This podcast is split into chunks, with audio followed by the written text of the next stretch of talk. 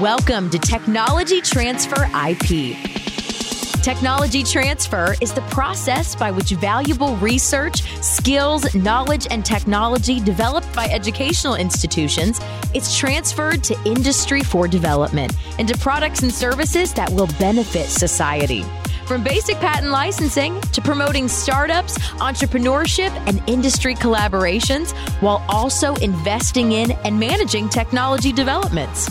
We bring you conversations with the leaders in technology transfer who will share their stories, including their successes, challenges, and expectations for the future. Here's your host, Lisa Mueller. Hello, and welcome to a very special episode of Technology Transfer IP. In this episode, we are going to talk about equity, diversity, and inclusion, also referred to as EDI, in the technology transfer sector. To help guide our discussion, we have assembled an esteemed panel of guests who have graciously agreed to share their knowledge and insights on this topic. Our panel today includes Tom Hockaday, Angie Miller, Natalie Cozier, Almesha Campbell, and Megan Aanstoos. Tom Hockaday, he, him, his, is an author and leading expert in university technology transfer leadership, management, and operations. Tom led the technology transfer activities at the University of Oxford for 10 years from 2006 to 2016, having started at Oxford in 2000. Tom has over 30 years experience in this field. He is now an independent private consultant working with a number of clients in the university, business collaboration, and technology transfer sectors around the world. His book, University Technology Transfer What It Is and How to Do It, was published by Johns Hopkins University Press in 2020. Dr. Angie Miller, she, her, hers, is a senior business manager at LifeArc, where she leads the AUTM Technology Transfer Training Fellowship Program.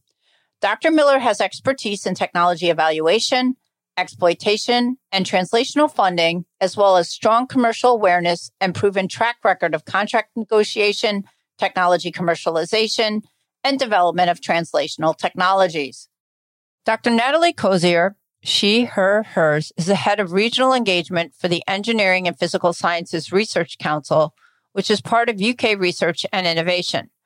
Dr. Cozier is an experienced leader in organizational development, partnerships building, and IPR asset management with a demonstrated history of working in the private and public sectors within the research and innovation industry. Dr. Almesha Campbell, she, her, hers, currently serves as the Assistant Vice President for Research and Economic Development slash Director for Technology Transfer and Commercialization at Jackson State University. Dr. Campbell provides support for the overall direction of the Division of Research and Economic Development and manages the intellectual property process from triage of invention disclosures to commercialization.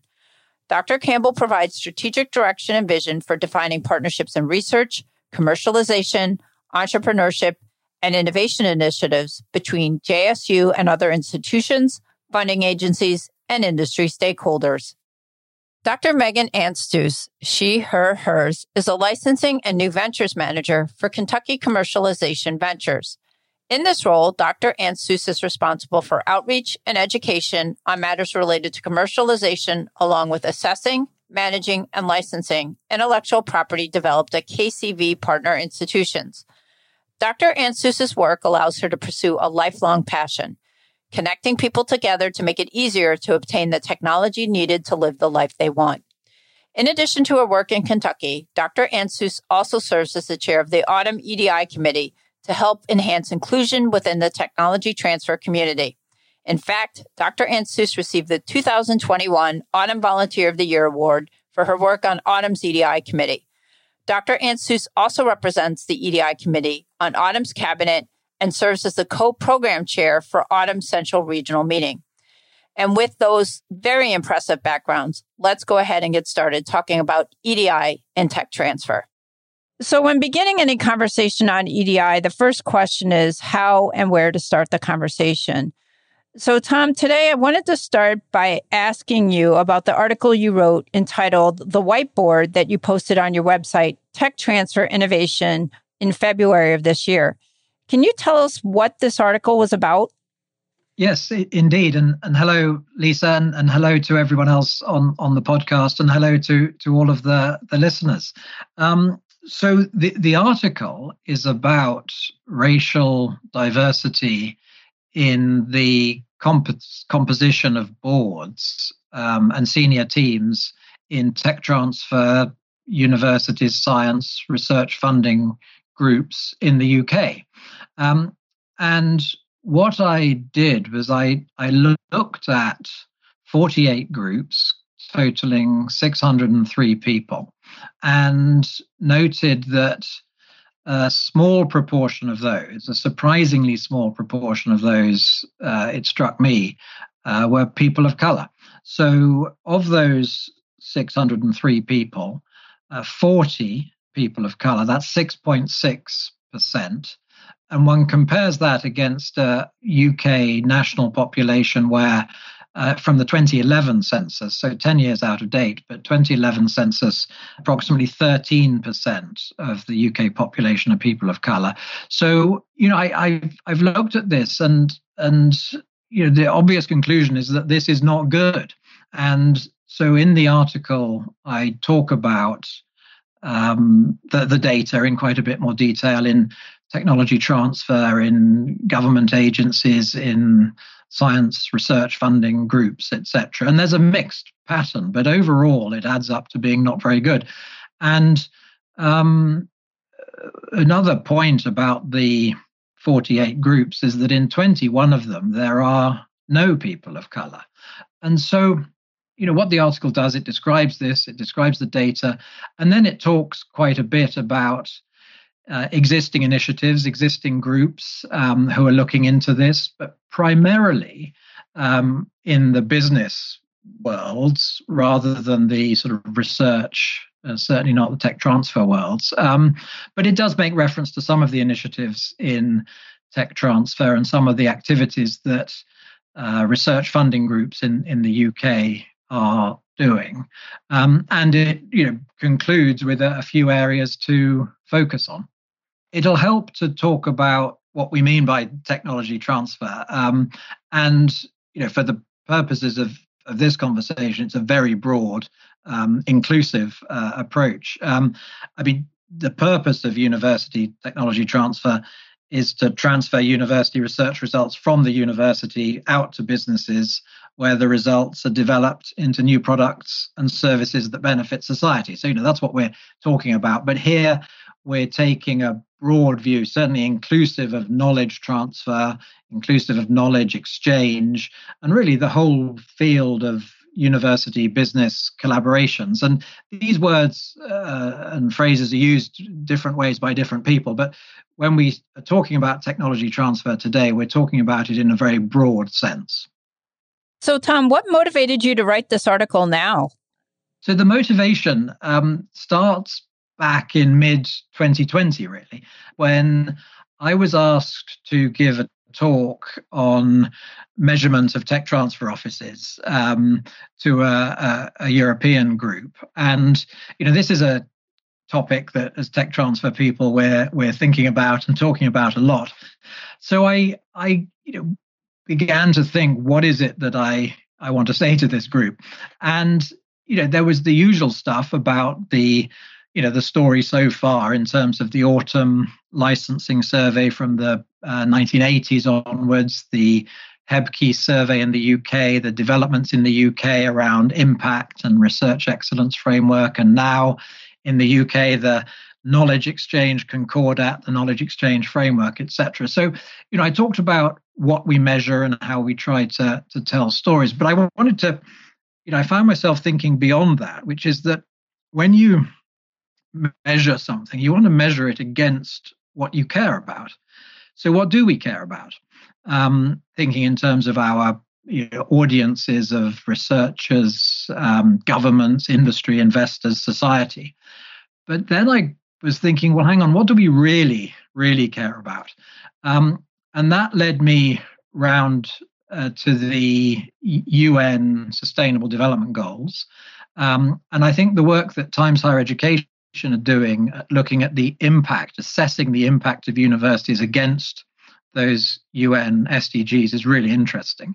Um, but I thought, you know, look at those United Nations Sustainable Development Goals, and um, they're a pretty good representation of what we care about as a society. So let's think about climate action. Well, what is technology transfer? If we're talking about measuring tech transfer, what is tech transfer doing in the domain of climate action? what effect are our technologies having on reducing climate change, reducing um, carbon emissions, for example? And we don't really talk about that. And then you take um, gender equality. Well, what are we doing as a tech transfer community in, in any of our activities to improve gender equality? Both within our offices, where we probably are doing some things, but in terms of what we're doing outside in terms of tech transfer. And then I thought about racial inequality um, and the uh, UN SDG of number 10 of reduced inequalities, um, which is where racial inequality fits in, in their framework. And you know, this is something I, I care about. And I thought, what are we doing about this? We really care about it. We want to measure the effects of tech transfer. Well, what are we doing about something we really care about? Um, and that's what led me to, to, to look into this area. Um, and then a few months later, I was giving a talk to a group on sort of similar themes, and I looked at the composition of the you know governance groups and senior teams of this organization, and you know I was genuinely surprised by the lack of people of color involved in that organization. So that's where I began then to look further and, and further afield and found myself you know, summing the the data from these 48 groups, and um, you know, overall, 21 out of 48 having no people of color is not good, and 6.6% against a, a national picture of 13% is is just not good. That's sort of one in 15 against one in eight, roughly. Um, and you know, these these issues really matter. Um, and different people have different perspectives on on why it matters. But you know, it, it matters because it's wrong, but it also matters because um, of the whole theme of of diversity improving performance, diversity and inclusion uh, improve uh, performance of organizations, um, and that's why I think we. That's why I found myself writing the, the the article, and that's why I think we're finding ourselves talking about it today. I think that's a good segue to ask Natalie about a recent article in The Observer, which stated that in 2018 and 19, 19.2% of science, technology, engineering, and math academic staff aged 34 and under were Asian, while only 1.8% were Black. Natalie, as a PhD chemist, in your opinion, why are there still so few Black scientists in the UK? I think it's down to a number of factors. I think it could be and likely is to be down to opportunity and awareness. Opportunity in terms of being in the right position in the right time, um, being able to understand the scientific subject areas and be in a position to progress your career. I think there's a situation where there is a progression gateway in regards to going from undergraduate studies to postgraduate studies. And I think this is the primary factor which is limiting the involvement and the inclusion of of people of color, uh, whether they're black or Asian or other groups. So, is there something specific about academia and or tech transfer in the UK that you think makes it difficult for minorities to succeed? I think partly it's down to it's a numbers game. When you move from from the undergraduate and progress your career into postgraduate and research and academia, um, the opportunities to be to progress your career is is is generally smaller and slimmer. And with that being said, the decisions that are made and the funding that's available, largely organizations tend to recruit, recruit type. And one of the things that I know in terms of my previous experience was I was lucky enough to be supported and to work with in a group that was actually quite diverse. Um, but that doesn't actually represent the entire uh, portfolio and the diversity of the sector and the opportunities that those of color are provided. So, Natalie, can you tell us what the tech transfer sector is doing in the UK to address issues of equity, diversity, and inclusion? I think this is a challenge that the tech transfer uh, as a sector, as a, as a community, I think is a challenge that the sector should be looking at within itself. Um, and I think that was what inspired me and really made me feel quite proud to be part of this group and this discussion today. Is the fact that actually internally we're thinking about it ourselves. And it's an opportunity to, to really push forward and, and drive inclusion and diversity and, and look at what we have. You know, we do have people of color within the community. We do have a wide growth in terms of STEM and non-STEM based people working in the sector. It's just an opportunity to try and progress that further. Now, can you tell us, are there any initiatives by the UK government to help address EDI in research and or tech transfer? So this is a big problem that the UK government has recognised. There are a number of select committees that have looked and, and addressed. There is a number of reports that look at race and and racial inclusion amongst different sectors, whether that's the police or science-based subjects. So there's a number of discussions and select committee uh, initiatives that are happening right now. Within my own council itself, so I work for the Engineering and Physical Sciences and Research Council, which is part of UK Research and Innovation. There were a number of town hall meetings that happened last year in 2020 that talked about people's experiences in relation to uh, some of the protests that happened last year in relation to Black Lives Matter. Um, that's ongoing. There have been a number of surveys and activities that have gone out to vice chancellors and presidents, as well as research groups and learned societies. I myself have been part of a research group with the Royal Society of Chemistry looking at this exact same question. You know, initiatives to get more people in colour in terms of research and or tech transfer. Um, are there any specific initiatives into tech transfer? I'm not aware of them but equality, diversity, inclusion is a, a big effort and activity that's going right now. And there's a lot of work under, on the ground and under the ground looking at trying to really fix this societal problem. Now, Angie, I wanted to ask you you've had a long career in tech transfer in the UK. What has it been like for you being one of the only few people of color working in this sector? Yeah, it's been almost over 15 years since I left the lab as a molecular um, scientist to, to start my technology transfer career. It, it's it's not been easy. It's been long, lonely, and at times very difficult. But I persevered, and I, I think because of my, the, my particular nature, I think it, it's one of the things that I just kept driving on. It, it was very obvious that I stood out. I stood out in the lab as being like very few, one of the very few studying at that level and working at that level in the gene therapy space. But the thing is also um, entering technology transfer, nothing had changed. If anything, it was, I stood out even more. I found that basically because it's a constant struggle, you just carried on and you just accepted that that was that was the way it was. And this is the reason why Tom's article, when I saw that, it resonated so much because the thing is, it really highlighted something that I, I constantly had seen, but also I realized hadn't changed in, in well over a decade. You know, the numbers, the stats reflected, and I was surprised that the stats were so really, the numbers were so high in what Tom had found actually, because it, it just, nothing had changed and it wasn't really seen as a problem. Angie, what have you learned about EDI and tech transfer in the UK?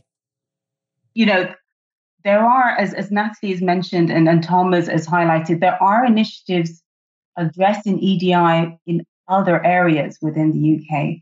EDI and technology transfer itself is not really being um, addressed and it's, it's not an open discussion. And I think this is the issue. You have to recognize that there is a, an issue, but also have a look at the causes and then address it. So try to you know, fix what is what is wrong. Why are the stats that way? Why are people of Black, Asian, or other ethnicities not entering the sector or even staying long within the sector? And and, and in, until that happens, it, it's you know it, we're going to be constantly in the same situation. It's going to be the status quo as, as, as it is. What would you say some of the differences are in terms of how EDI is handled by the tech transfer sector in the UK compared to the US? Um, working closely with a lot of um, initiatives in the US and also the academic sector there. In the US, definitely the movement to address the issue is is well ahead. It's it's an open di- it's an open discussion. You know where in where steps have been taken, it's been celebrated, it's raised it, it's it's open there on a platform for others to see. Um, there are solutions being made, and, and I think that is the difference. Where in the UK, it needs to be an open discussion so, Megan, hearing this discussion to this point, what would you say are some of the differences in terms of how EDI is handled by the tech transfer sector in the US compared to other countries? And also, do you think that the US tech transfer sector is doing a better job on EDI compared to other countries? And if so, why? So, Lisa, I'll start by echoing what Angie said, which is I think that the level of awareness in the United States is a bit higher right now. And certainly some of that is especially with race and gender. But expanding beyond race and gender, we've had conversations at the federal level when we look at something like the Success Act, which calls out veterans and with calls out people with different socioeconomic statuses as well. So I would say that at least the discussion is being had at a different level in the United States compared to other countries, and that we acknowledge that the discussion needs to be had, and we acknowledge that that disparity that we see that Tom mentioned in his article and that Angie and Natalie said actually is a fact of our lives. I think that in terms of how it's being handled, however, is still nascent, and it's still something that we're trying to find the best way one of the things that I've seen us doing in more and more tech transfer offices across the country is just bringing awareness to our hiring practices and to our engagement strategies with our innovators. One of those, for example, is that we see more and more boot camps that are being created for just women entrepreneurs or for just people who are Black or for just students who are coming from community colleges or other socioeconomically disenfranchised areas. So I think by acknowledging these opportunities, it gives us a chance to have the conversation. I also think that while I wouldn't say that the US is doing a better job, I think that we are trying to do a more uh, deep dive and trying to raise that awareness. And and one of those things that we're doing is starting to have the conversation on blogs and on websites and really making it a part of everybody's lives. So, for example, Women in Bio is a great group that really encourages women who are both in the research sector and as well as in the tech transfer and entrepreneurial sectors to have the conversations and to create those mentorship opportunities. Since we know that mentorship that see me, be me type of attitude is absolutely critical to success. So, Megan, what is the tech transfer sector doing in the US to address these issues of diversity, equity, and inclusion? So, I think that there are few different things, as I mentioned. So, one of them is at the federal level with law. The Success Act was passed, and we see the IDEA Act also being discussed right now.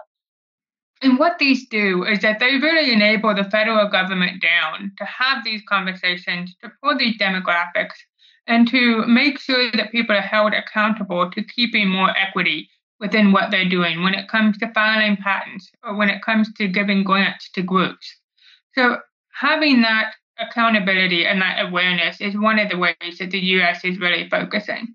And then in the tech transfer specifically, one of the things that we've started doing is through the AUTM group, which is the Association of University Technology Managers, formerly known, is to account for women innovators, looking at how many have disclosed and how many are on patents that we're filing and bringing that number and awareness to the population to have that conversation and ask people if you're not accounting for this, why not? What can we do to help you get through the barriers so that you are better able to uh, look at the issues and address the issues?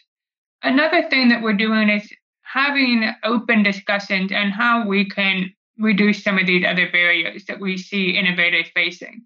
So when we all went to virtual working over the last year, that's a barrier, but in some ways it's also been an opportunity. So for women who can't get childcare, maybe they can at least listen in on a call. Or for someone who's not able to drive to a new location, they can virtually come in and participate in a boot camp with new people. So one of the ways that we're trying to do this is by taking advantage of the technology. Another thing that we're doing is we're starting to have conversations within our offices so, for example, at the industry level, companies are starting to focus on ways that they can bring in new teams and to have multidisciplinary approaches that allow for new voices to be heard. And in the academic sector, we're looking at ways that we can broaden our outreach into populations that have historically not been included in the conversation. So I would say the main thing that we're doing is just bringing more people to the table and having an opportunity for more voices to be heard. So, Megan, what do you think the tech transfer sector in the US is doing well in terms of EDI, and where do you think it's struggling? As I mentioned, I think the best thing that it's doing is having that conversation and bringing that awareness. However, I think that we struggle with what to do next we know there's a problem. We've acknowledged that there's a problem, but we're just not quite sure how to fix the problem. And a lot of times people feel the guilt, but they don't really quite see the solution. And so they bury it because they're not sure how to best address it. So I would say that the best thing that we can do to reduce this struggle is to bring in more education, bring in more resources, bring in more connectivity, and within not just our own offices, but creating networks across all of the globe, really, to give that opportunity to have those conversations. As an example, I work with Kentucky Commercialization Ventures, and we have partnerships with all of the tech transfer offices in the state. And we're also having conversations that will affect not just the way that we work, but the way that the entire Commonwealth of Kentucky will be affected so that we aren't just working in a vacuum. And instead, we're trying to address these issues and find ways to make it easier for people to engage through having a network of opportunities. Natalie, did you have something you wanted to add to what Megan just said? Yes, please. So, uh, Megan's point in regards to the different initiatives in the US to address the issue of equality, diversity, and inclusion really resonated with me. And it makes me recall some of the activities in the UK in relation to uh, different universities have a number of programs looking to champion uh, particular uh, groups. For example, I know that University College of London have a, a specific scheme that looks at racial inclusion in relation to research. There's a number of funding programs and activities, the work of the, the Runnymede Trust in looking at racial inclusion and equity. I think the difference between the US and the UK, in terms of my personal experience, is the openness of the conversation about racial uh, inclusion specifically. I think in, in America, it, it tends to be more acknowledged that there is a, a, a an issue or a conversation to be had. In the UK, it's taken more of a broad sector approach or broad societal approach, the conversations tend to be smaller, I think, um, amongst individual organizations or amongst particular groups. I'd like to turn to Almesha now and, and ask you, Almesha, you're a tech transfer office of one person. How have you handled EDI issues? Thanks for that question, Lisa. It's, it's a very good question. Um, I'll be very transparent. Um, having been in tech transfer for over 10 years as a one person office, I didn't consider EDI issues, um, especially since that I work at a historically black college and university, or what one would call a minority serving institution. So of course we have diverse population, and so I didn't even consider it. But after engaging with AUTM and having those type of conversations, I realized that it may be in the practices, it may be um, things that we are doing. For example, one of the conversation that came up um, in one of the women inventors group is that are we having students a part of the discussion when they're co-inventors on a patent? Um, typically, we would have the faculty lead um, in those discussions and have them talk to the students. But as I began to get more immersed in equity, diversity, and inclusion and understanding some of the barriers, I realized that we were having barriers because we were excluding some people who should be at the table not deliberately, but because we were not conscious that these are things that we should be doing. So that awareness came in, you know, quite some time later. But the other part of that is that we always try to make sure from ve- from the very beginning, make sure that women are included because we realize the disparity in in, in patenting um, the disparity in in startups and entrepreneurship and not seeing a lack of women in some of these spaces when you look in comparison with their male counterparts. So we started doing that, especially when it comes to recruitment of them in commercialization programs to make sure that they were knowledgeable about the process, to make sure that we were available if they had questions about anything when it comes to tech transfer and commercialization. We also looked at um, in our in our community where we here at Jackson State University, the historically Black College and University in Jackson, Mississippi. We also look at um, at how we collaborate with our counterparts at the other universities. So we have uh, a strong relationship there with the other tech transfer directors and the other three um, uh, major research universities in Mississippi. And that's how we also started having more conversations around EDI, more conversations around what are we doing in our practices and what are some of the best practices that we can adopt. Um, Megan mentioned um, what the University of Kentucky is doing. We have a partnership with the University of Kentucky as well. And so we were able to create um, a program called Enrich, which is engaging researchers and innovators in commercialization at HBCUs. And this has um, allowed us to provide technology transfer and commercialization um, programming and workshops and conversations with HBCUs across the country.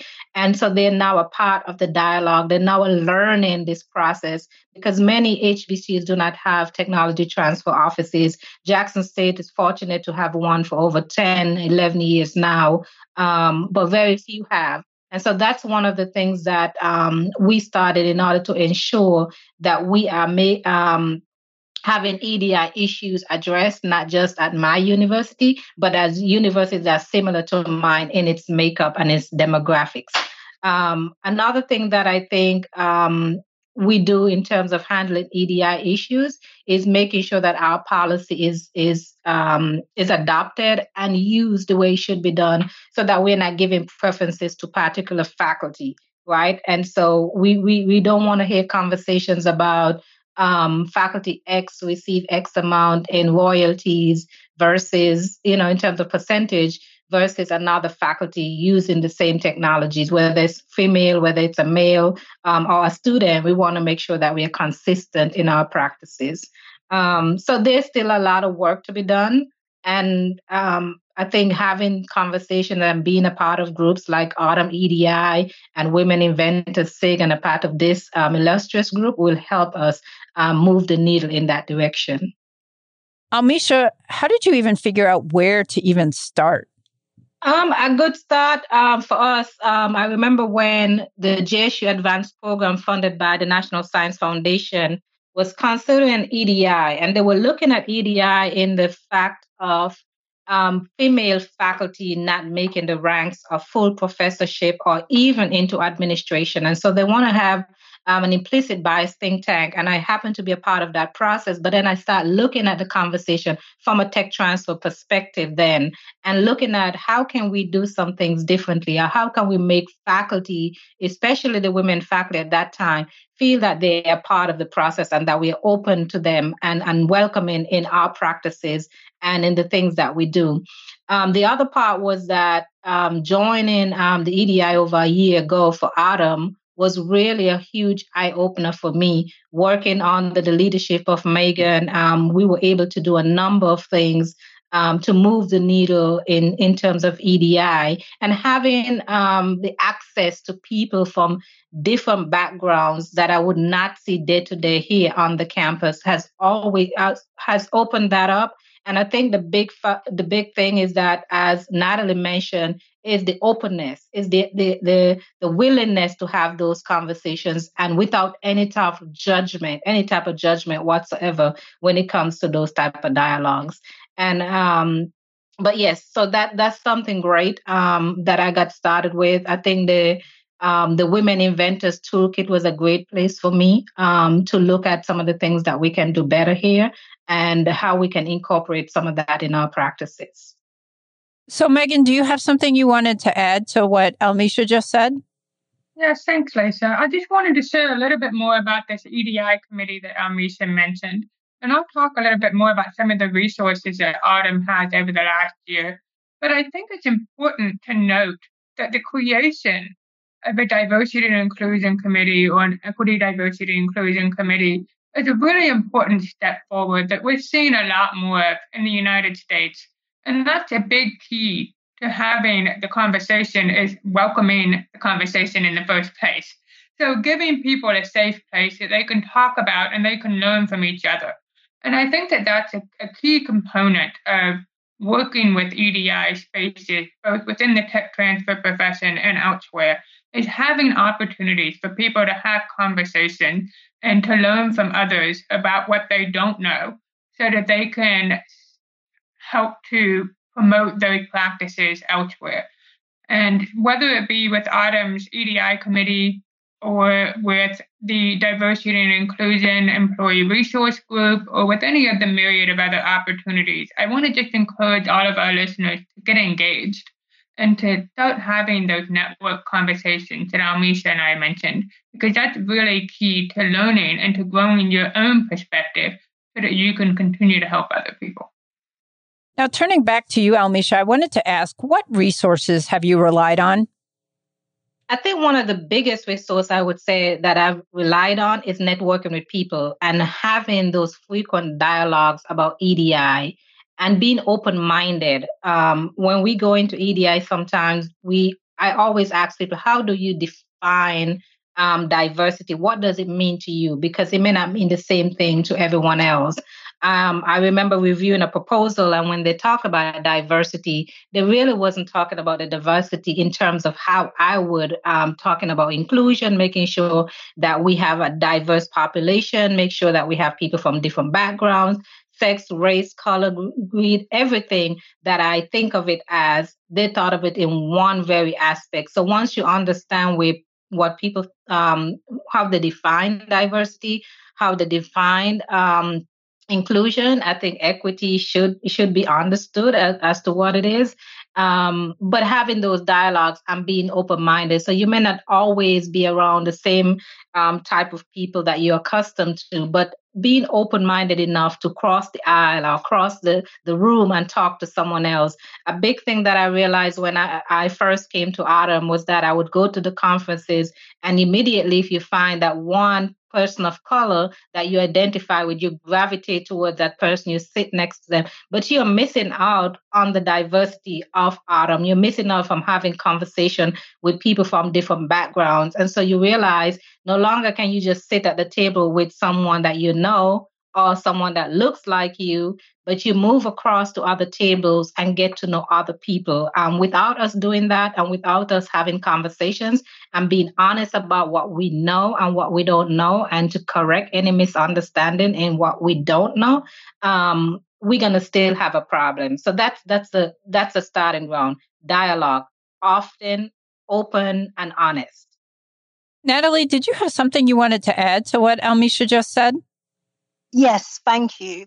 So I, I think Almesha makes a really, really good point in regards to the dialogue and being important and resources that I found particularly useful and something that kind of opened my eyes this year in terms of 2021 is the use of social media in helping my own understanding and also encouraging others to open their minds. So Tom's article that was on LinkedIn and on his web pages, mm. you know, really opened a lot of people's eyes.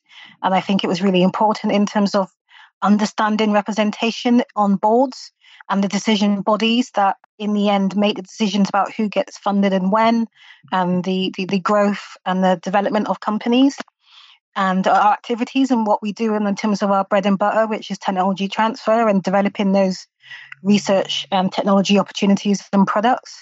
I think we shouldn't underestimate the, the impact of that in terms of social media. And, and one of the key things that I've actually picked up this year was the use of the terminology overrepresentation. So when we look at diversity, equality, equity, and inclusion issues, you know, perhaps we should be looking at the overrepresentation of particular groups in an area rather than the underrepresentation.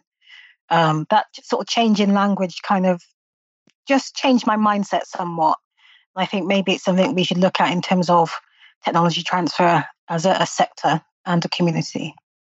Great point. Thank you. And given that, I wanted to turn back to Tom for a second and circle back again to your article and ask you what was the reaction to it? Yeah, sure. Um, I'm really enjoying this conversation, by the way, and I think one of the the themes coming out from the comparisons with the the US and the UK and what we know elsewhere around the world, I think is this point about the openness of the conversation. And you know, in the UK, there are conversations. There's there are conversations about this issue, but they're fairly muted. They're fairly unconnected. I think sometimes possibly a little embarrassed. Um, and I hear things about you know, sort of unconscious bias training being spread across an organization or data and reports being collected. But it's it the conversation in the UK hasn't opened up. And I know in other European countries it certainly hasn't opened up. Um, and in a way that that leads into the, the, your question: What was the reaction to the to the article on on LinkedIn? Um, and I'd make three comments. Um, one was that the the reaction was small, um, so not many uh, comments, and um, not many. You know, you get likes and you get post views and all of this sort of thing. Um, and there quite simply weren't that many. And I think this touches to the the discomfort um, and the fact the conversation isn't open yet.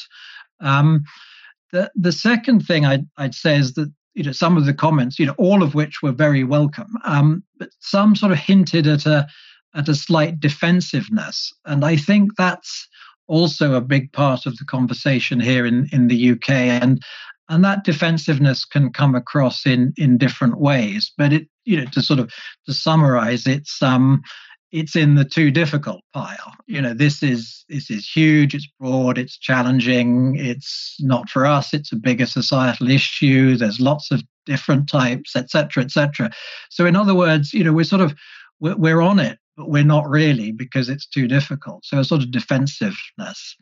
Um, but then the third comment I'd make is is altogether far more positive and encouraging, which is that there was some very good supportive uh, comments um, and you know, I think gratitude and, and thanks for, for having done it and, and for starting to um, you know, in a very small way, but just starting to, to open some of these issues up in the context of technology transfer, which of course sort of spills over into universities, science, and, and research funding.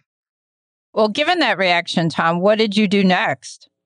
So, um, one of the really supportive comments was from Angie. So I contacted Angie, and you know we had a conversation, and um, I, you know, that led to other conversations. I was, you know, put in touch with um, colleagues in the US. I was put in touch with Almisha. Um, I was put in touch with you, Lisa, as, as, as you know, uh, put in touch with, with Megan. Um, and, you know, back over here through a great conversation with a, a colleague, put in touch with Natalie. Um, and, you know, we've, we've started having these conversations, you know, amongst ourselves, amongst uh, this group, um, and this has led to something which I think is is really exciting. Um, one of the conversations we had, one of the uh, the calls, we were talking about um, ourselves as a group of people, and we sort of wondered, what are we? Who are we? What are we? And and we worked out that that we've become something that we've labeled um, get it uh, as in global uh, equality, diversity, and inclusion in technology transfer.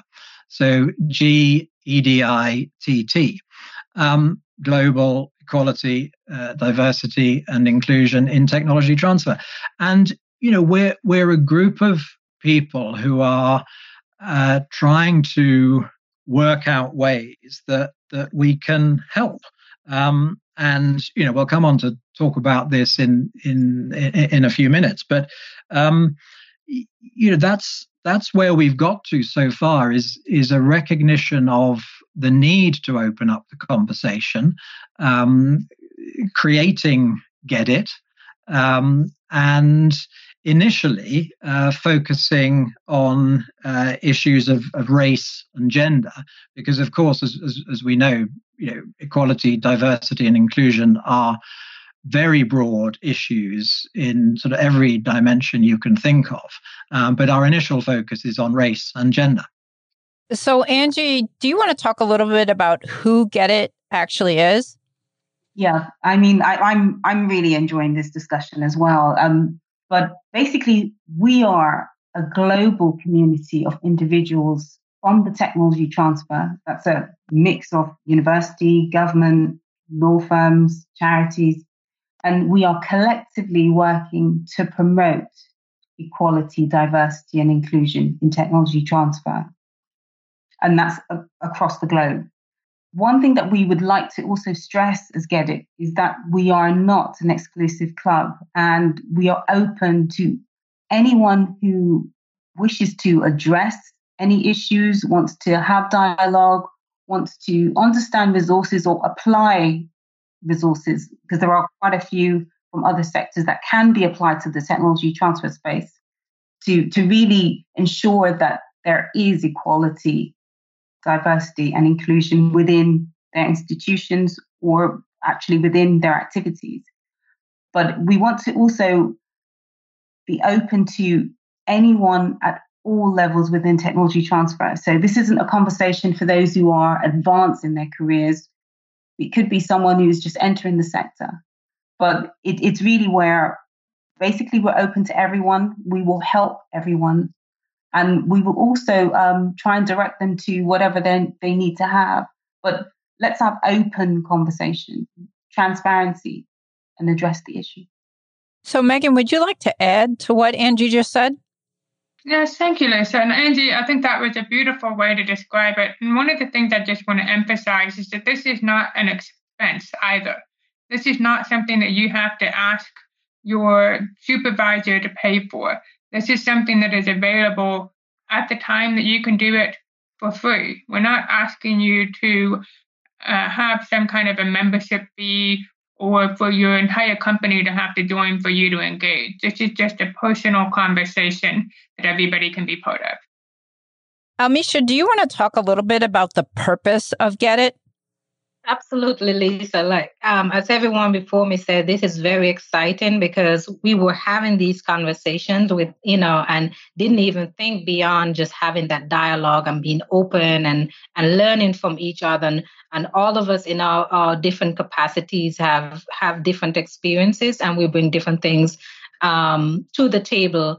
But Get It is really um, poised to be a leader in facilitating tech transfer offices, patent offices, law firms, corporations, and it could be individuals who want to understand um, how to learn um, and collaborate and try and find solutions to EDI issues globally.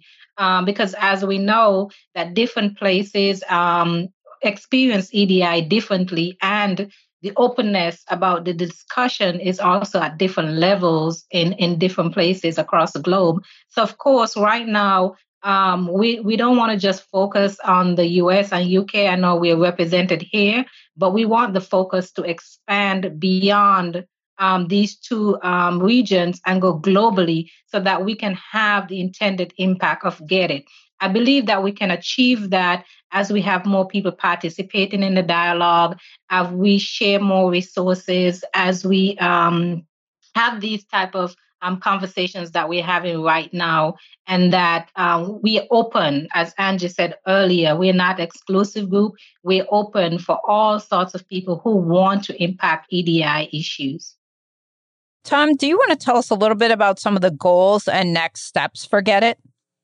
Yes, sure. Um, and you know the the theme of calls to action, and I think a, a single word to use would would be engage. And Megan used that word uh, earlier. Um, I think it's you know we we invite everybody to engage with get it and and get it will um, uh, develop a, a, range of resources and links and access to toolkits and um, uh, you know references from role models um, and uh, you know, podcasts like this and and as much material as we can bring to access through the Get It website as as possible. And you know recognize that Get It is is many things. I mean, I think it's a forum, it's a network, it's a community, um, and it is uh, open and and freely available. Um, and I think you know in, in, engage with Get It, but also engage with the issues yourselves, and Get It will help you. We hope will help you engage with the issues insofar as you you, you need help or want help. Um, and what are we talking about? We're talking about you know helping improve equality, diversity, and inclusion in technology transfer. And you know, a, a, as broad a definition of technology transfer as, as as you can imagine.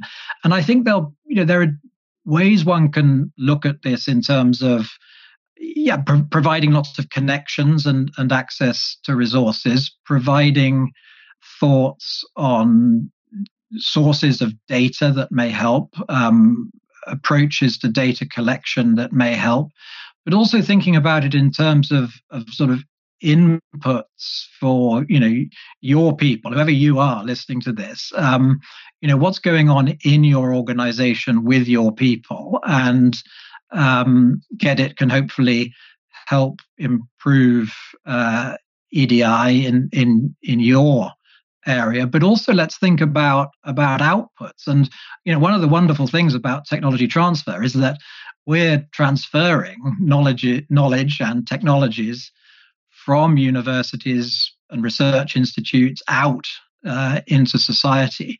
And let's think about as technology transfer professionals um, what are we doing to improve diversity and inclusion? Uh, as I said, with this initial focus on, on race and gender. What are we actually doing to improve this out there? And do we have stories of how technologies and knowledge that we've transferred and exchanged have benefited groups, uh, underrepresented groups, uh, groups where levels of uh, diversity and inclusion are low? You know, let's think not just what sort of tech transfer can do with, within the community do for ourselves. But what you know, let's remember why we exist. We exist to transfer this stuff out to benefit society. So, so let's think about racial diversity and inclusion, gender diversity and inclusion, and and think how can, as tech transfer people, how can we benefit the world out there as well? And I think that's you know that's where it begins to get really exciting.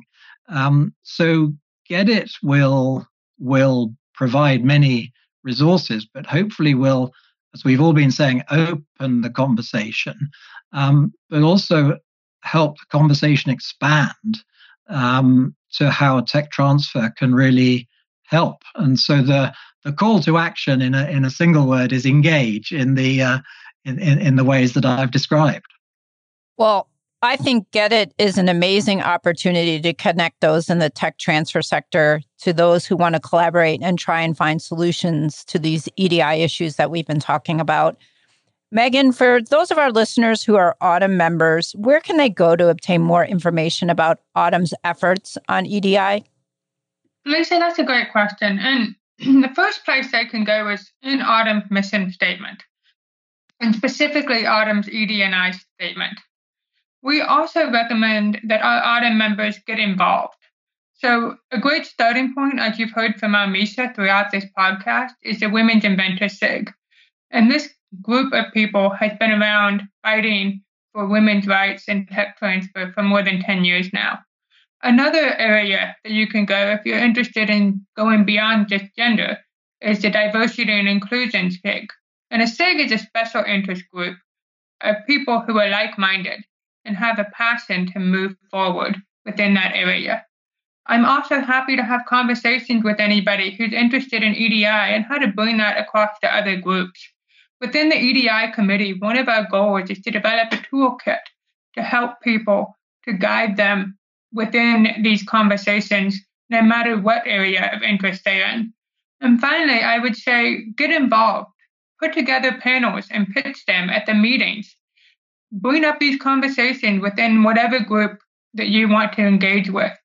Let the board of directors know what your thoughts are talk to your groups about how you can sponsor things. The University of New Hampshire, for example, as chair, uh, past chair Marc Sedam liked to say, is sponsoring a nursing room in the annual meeting in 2022. So think about ways that you can include and make a more inclusive environment for the people around you. Have these conversations, and as Tom said, get engaged, not just with the AUTM level, but with everybody in and out of the tech transfer profession. Almesha, for those of our listeners who may be part of a single office, a small office, or a minority serving institution, where do you recommend they go to obtain more information and or assistance on EDI? Um, I would do some of the same things that Megan mentioned, um, which is the same resources I use as a small office SIG first of all, join AUTM, join the small office SIG. Um, there's a, a, lot of resources there. But also the um, AUTM EDI SIG is also available for folks to join and to learn about some of the things we're doing. Um, with the group is currently working on a toolkit on EDI, so that will be a resource that would be available. I mentioned the Women Inventor SIG, and Megan did as well, but a lot of information in there that not only um, for the large offices, but things that the small office can also adopt. I've been privy and I'm very privileged to being able to use some of these resources here on my own campus. And that's what I would recommend to others. Of course, you can always reach out to any one of us. Um, even here at my university, I get calls sometimes from different people about some of the practices that we're, we're doing here on our campus. How can they do some of these things, um, adopt some of these things on their campuses. And I always say to them, I got most of my information from AUTM, but I'm willing to share and I'm willing to provide them access. But definitely, that's one of the places that they can go to. Um, one of the things that the AUTM EDI committee, in, in collaboration with the, with the AUTM board, has done is create um, an emerging um, program for HBCUs so that um, folks from HBCUs, I think we did about 25, and Megan can can correct me because she's uniquely involved in that as well. But we're inviting um, these HBCUs to be a part of the program um, so that they can um, have access to the resources in AUTM for at least two years for three members of their institution. And so this is something that we started rolling out, and we see another a lot of um, different HBCUs uh, putting their hands up to get this access because this is something that they really needed. And I think this will impact the institution greatly, especially from an EDI perspective. Megan, do you have some additional thoughts on this point you wanted to share? Yeah, and thank you, Almesha, for bringing up our Emerging Members program. It's something we're so excited about. And I want to just clarify that it's not just HBCUs or even MSIs, but we're looking at working with emerging institutions across the United States as a starting point to help those who are more interested in engaging with commercialization and technology transfer. And so we are starting our pilot program this year but we're also open to having that continued conversation. So if you're part of an institution that doesn't yet have a tech transfer office, but you want to find out how you can start one, or you're part of an institution that's more established, like Jackson State University and Almesha, but you want to find out ways that you can grow your network and increase the opportunities, we invite you from any spectrum to come and talk with us to see how AUTM can provide you those opportunities to engage and increase your network. Now, Angie and Natalie, for those of our listeners who may be from the UK or perhaps one of our other global participants, where can they go to obtain more information on EDI? Um, I, I, echo everything that's been said before because all those resources can be accessed. In the UK, I think the important thing is within your institution or wherever you are, don't be afraid to ask the question. I think, you know, we can access other resources and bring them in, but also it's important that you you raise the flag, you you ask the question, you open the conversation. To bring other resources, get it. We are trying to really make it easier to, to actually access all of these and bring it together so that you can, when you do get the resources externally, you can um, implement them and modify them so they fit within your establishment. There are also other initiatives, for example, EDIS, which is, is EDI in science and health. That is another network that has resources available. Imperial and UCL both have active departments that have some resources for researchers. But um, I, I would say that ask the question if, if you can't find it, and it is overwhelming sometimes, particularly when we're talking about understanding the space and then really trying to find out how you can fix it. Ask the question, and, and there's a lot of help out there. Thank you, Angie, for raising that. I think it's really important for people to be part of the conversation. If you don't ask the question, how would anybody know? So there are a number of initiatives happening across the national funding body for UK research and innovation. Uh, where I'm based and where I work with the Engineering and Physical Sciences Research Council and other funding councils. Um, research England within itself has a funding opportunity to look specifically at increasing uh, diversity inclusion of underrepresented groups within postgraduate research with the Office for Students, uh, the government itself, running the trust organizations that could be looked at. And I just want to encourage everyone to be part of the conversation. Now is the time to talk. Tom, did you have some comments you'd like to add to what Natalie just said? Thank you, Lisa. Yes, I mean, just to reference a couple of other initiatives in the UK. Um, so there's a, a, higher education group called Advance HE, and they have developed an Athena Swan Charter for looking at um, female male diversity in higher education. Um, and they also have a, a, race equality charter, which is a standard that universities can um, seek to obtain. Um, Cancer Research UK, I know they've done a lot of good stuff in terms of looking at data, so of sort of Royal Society, etc. Um, and I suppose the point to make two points really. One is that you know GEDITT hopes to bring together all of these uh, links and, and resources so that people can you know quite quickly get an overview of of what is happening. Um, but also the second point to recognize that, that none of these are specifically active in the technology transfer field. And, you know, that's where uh, all of us here and hopefully all of the listeners, that's why, um, you know, GEDITT is exciting because it's focused on on tech transfer, uh, and we know as a community we can we can do great things. So we want to do great things in this area as well. Uh, Megan, did you have something you wanted to add to um, what Tom and Natalie just said?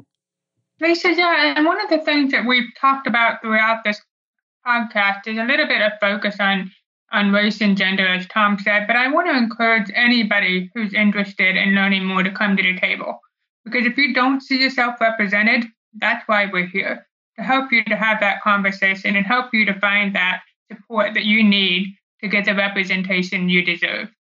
Diversity is a measure of the things that make us unique. It's not a measure of the things that divide us. So we want to be here to bring that cultural add and to bring that opportunity anyone anyway. Well, this has been an incredible conversation today.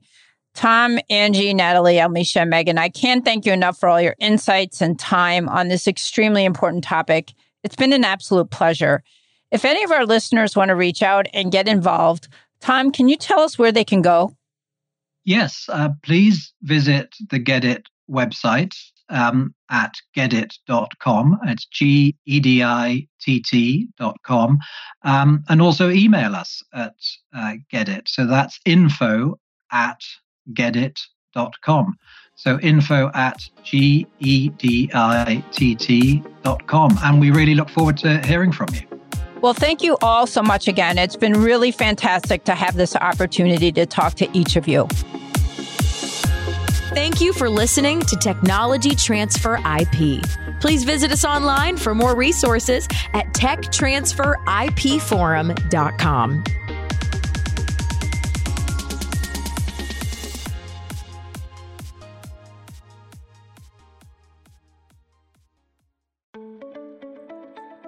New to tech transfer or a seasoned pro?